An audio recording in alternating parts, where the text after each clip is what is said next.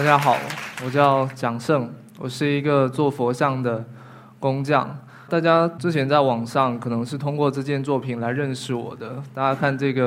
有一点不太一样哈，就是它的底座比较长。那我在做这件作品的时候呢，我想象的是一个很安静的瀑布，从上面往下面倾泻，然后到衣纹的地方铺泻开来，再加上这个材质是用。我们福建的德化白瓷工艺烧制而成，所以这尊佛像看起来会显得比较安静。当我在决定做佛像的时候，我父亲很诧异，他说：“你看工坊里面的工匠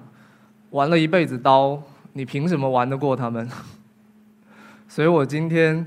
是抱着惭愧心来做，来这边跟分大家分享一些我个人的经历。呃，我生在一个艺术世家。这张照片是因为这次讲座的关系，然后我翻了我们家的相册，我觉得特别有趣。就是我父亲是做雕塑，也是做雕塑，然后他小时候就把我摆在静物台上面，然后我就变成一个静物，被他的学生或者他一起 一起写生，然后我还不知道这个是什么样的情况。所以这张图也表示说，我从小就在做 跟艺术相关的事情。我母亲是一个佛教徒，呃，她在我初中的时候就开始学佛。她学佛以后，特别的积极的想要让我看一些佛教类的书籍。我们那个时候初中、高中的环境是这样的，我们禁止在学校传播任何宗教类的。文献或者说是音乐，甚至也不可以。甚至在我我在读大学的时候也是这样。所以，当我妈妈送给我这本书的时候，我是比较叛逆的，因为呃学校竟然不能读，那我就想说非要把它读完。就那个时候就是活在一个很很叛逆的世界当中。所以大家大家看看这本书都已经翻烂了。真正开始接触佛像是因为这只手的关系。这个是我。第一个关于跟佛像有关的作品，在我大二那年，我母亲的一个师兄知道我是做雕塑的，那他就想说你是做雕塑的，那就应该做佛像，因为你们家的环境这么好，所以呢，我那个时候就被邀请到苏州的永福寺，他现在在灵隐寺的后面，那个时候还是出家僧人修行的地方。隐居的地方应该算是，然后我那时候懵懵懂懂，其实并不知道，只是知道说哇，有一个寺庙可以住，还可以住七天，还免费的，非常好，然后就去了。那我在寺院过得非常简单的生活，早上师傅会亲自送，亲自做一个素的泡面，然后到我房间让我吩咐我把它吃完，到了。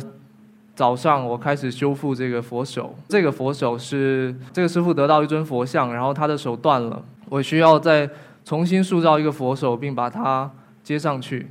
然后到晚上就开始打太极拳。所有寺院所有的工作人员，所有的不管老老少少都在广场上打太极拳，然后晚上很早就睡睡着了。我特别喜欢这样的生活。我特别印象深刻的是那边的人。我举一个例子，就是我见到几个做饭的小伙子在从寺院穿过的时候，不小心踩死了几只蚂蚁，然后有一个人踩到了，另外人另外一个人就告状说：“哎你你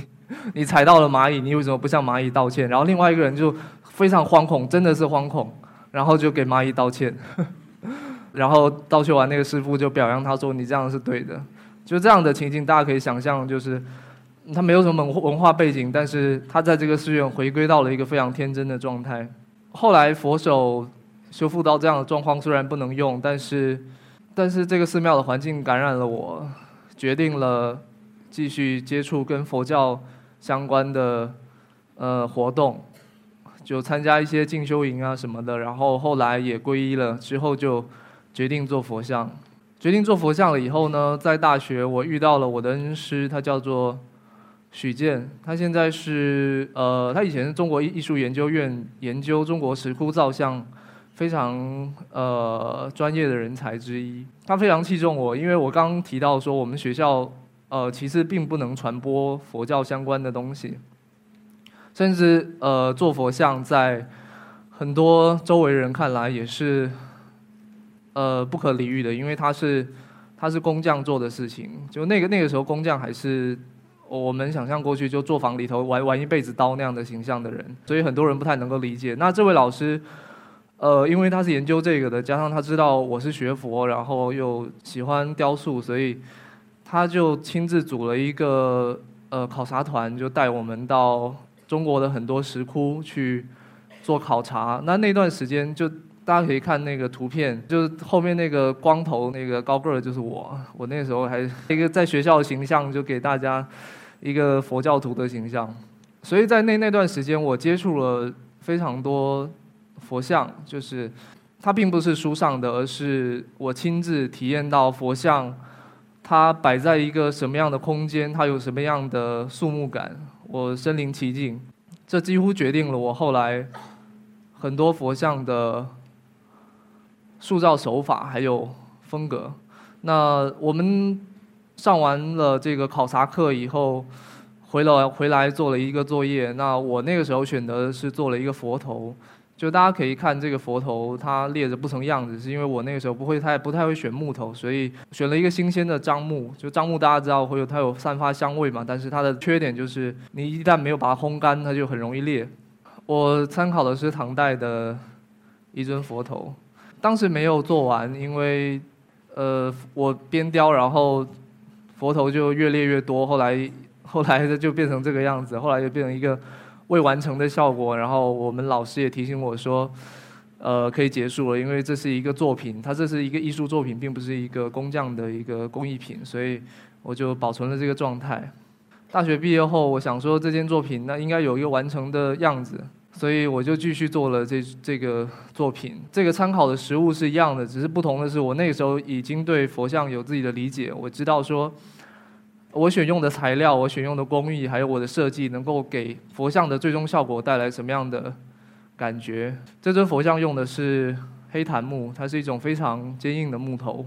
给人的感觉就是肃穆和安详。然后在衣纹上也做了波浪纹的处理。在大学毕业后，我几乎就已经决定了我要做佛像的这件事情，因为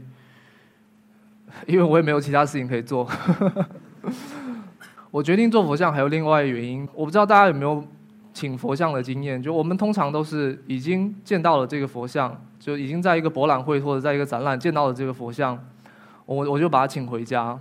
我以前在考察的时候，我老师告诉我说，以前买佛像的人，嗯，应该说是请佛像的人和制作佛像的人，他有个甲乙方的关系，很风趣，就甲乙方的关关系。但确实是这样，就是一个，比如说一个皇帝，我。叫一个一一一帮工匠塑一尊像，那这个委托方有他的要求，比如说我要用什么样的木料，或者说我要做多大，或者说我要什么样的形态的，然后呃到工匠的手里，工匠就是一个加工，还有给意见，还有给呃一些参考的一这样的一个人，所以我们的。工作室也想说做这样的事情，我觉得这样的工作方法特别合理，因为这样子信徒就能够得到完全属于自己，并且呃能够非常珍惜的来对待他。很多人觉得说佛像是不是有很多的规范？因为每个朝代有不同的形象嘛，就你看唐代它可能比较丰满，然后到宋代就比较自在，然后到。了明代、清代，它就开始供了，就中大陆这边就开始供藏式的佛像，但是形象都不一样，就是那它有没有中间有没有什么规范？同样是那个老师，那老师叫许健，然后他给了我这样一本书，叫做《造像度量经》，全称应该叫做《佛说造像量度经》。这里头是在中国清朝的时候，是根据《大藏经》翻译的藏式的佛像的比例。我几乎是以一个艺术家的坚持来完成我的作品。那我在这尊作品的时候，解决了一个问题，就是我们应该没有看到说这么白的佛像，或者说陶瓷的佛像，它底座可以加到那么高的。那这个工艺其实是我在不经意的状态下完成的，因为我在做这尊佛像的时候，很多工匠或者很多作坊，甚至身边的很多朋友、很多老师都告诉我说：“你为什么要这样做？这样的底座你又呃没办法烧烧成的，而且又费工、又费时、又费力，你为什么要做这样的事情？”那我那时候想法就是要赶快把呃，就按我的理想把它完成。我在过程中其实是非常的有一点痛苦，因为我不知道这个工匠的行业到底出了什么问题，他一定要固守自己的工艺手段，不不愿去创新。就这个是我后来根据呃原先那个白瓷的佛像，呃另外塑造的一尊木木头的佛像，也是用黑檀木做的。呃，刚刚谈到妥协，就我。我我们我们行内都知道，就是现在很多佛像都是用机器加工的。那因为佛像要要用机器加工，所以，所以它可能只能做七十公分，或者是一米，或者顶多到一米多，甚至呃很多形态你都不能做，不不能够做。像我们以前很多佛像，它就特别的飘逸，比如说一个一个天王是这样扭的这样身体，现在没办法做。就现在因为因为机器的关系，你。没办法做这样的形态，所以当有人要做这样的雕塑的时候，工厂会告诉你，没办没办法，我们不能做，并且我们不愿意去做这个尝试。所以抱着艺术家的坚持，我又完成了这个木质的佛像。那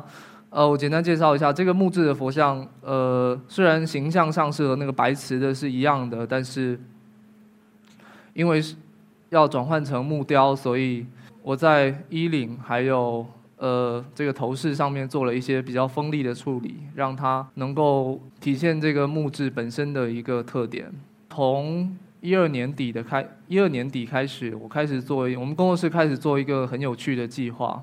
大家可以看到照片上，是我跟一个我的好朋友摄影师，叫做徐晓东，在拍一些神像。那这些神像为什么要放在这边？因为呃，闽南是一个民间信仰非常丰厚的一个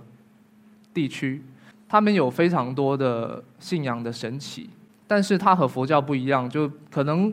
我今天生病了，我要供药师佛，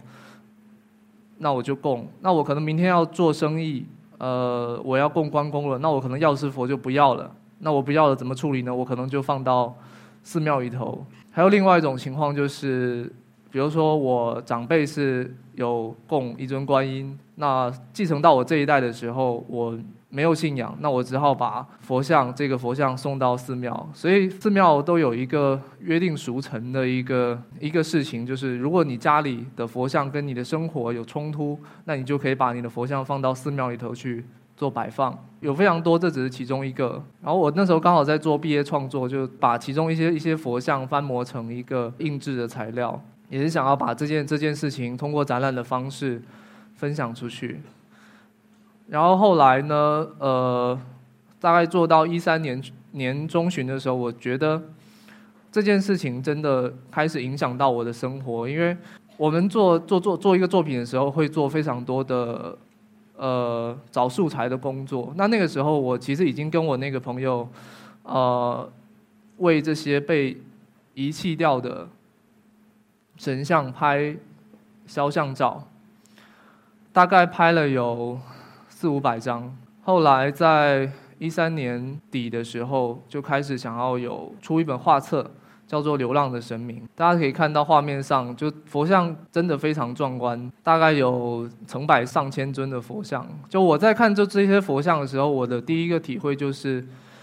我看到的是众生相，因为这些神像每一个每一尊都被。使用过，每一尊都饱经沧沧桑，它摆在一起的时候，就好像每一个信徒这样子并排的排列在那边，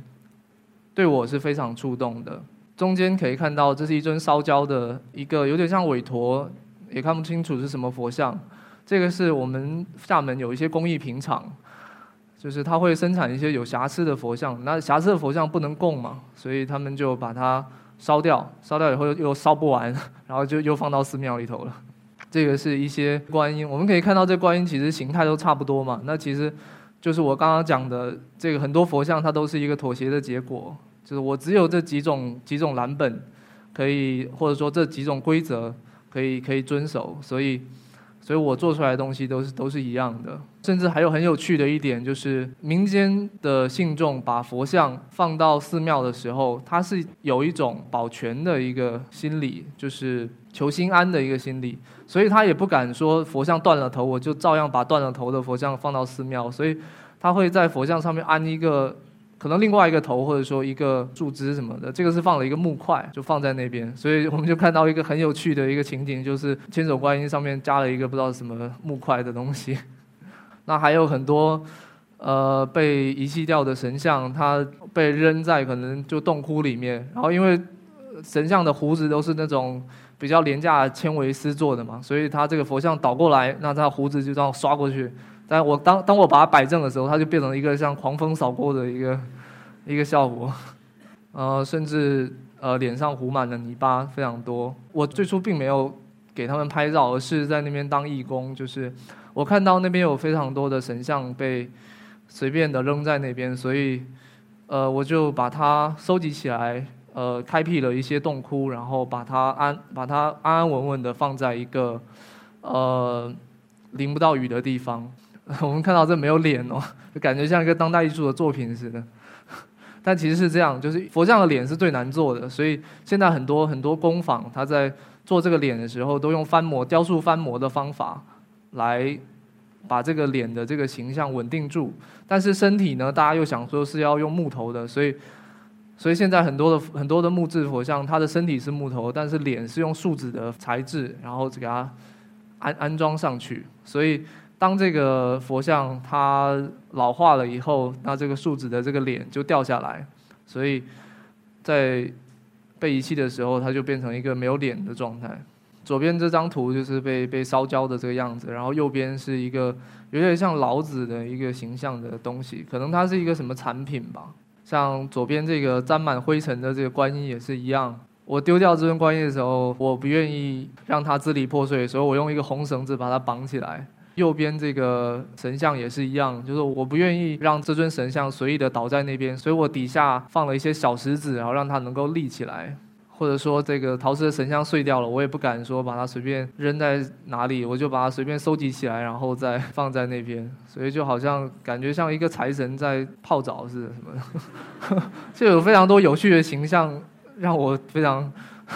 好奇，然后也也很也很兴奋，就想说。做这样的收集，就不止还有神像，还有一些照片啊什么的，也是，反正跟宗教相关的东西都有。这张照片我个人非常喜欢，它是一个被塑料袋包裹着的一个一个陶瓷的观音，可以看到这个塑料袋的上边一点的部分有露出一点小小的观音的样子嘛。我就觉得，哎，看这照片的时候很像一个一个云雾，然后包裹着一个一个观音，然后呈呈现在那边，我觉得特别特别有趣。我们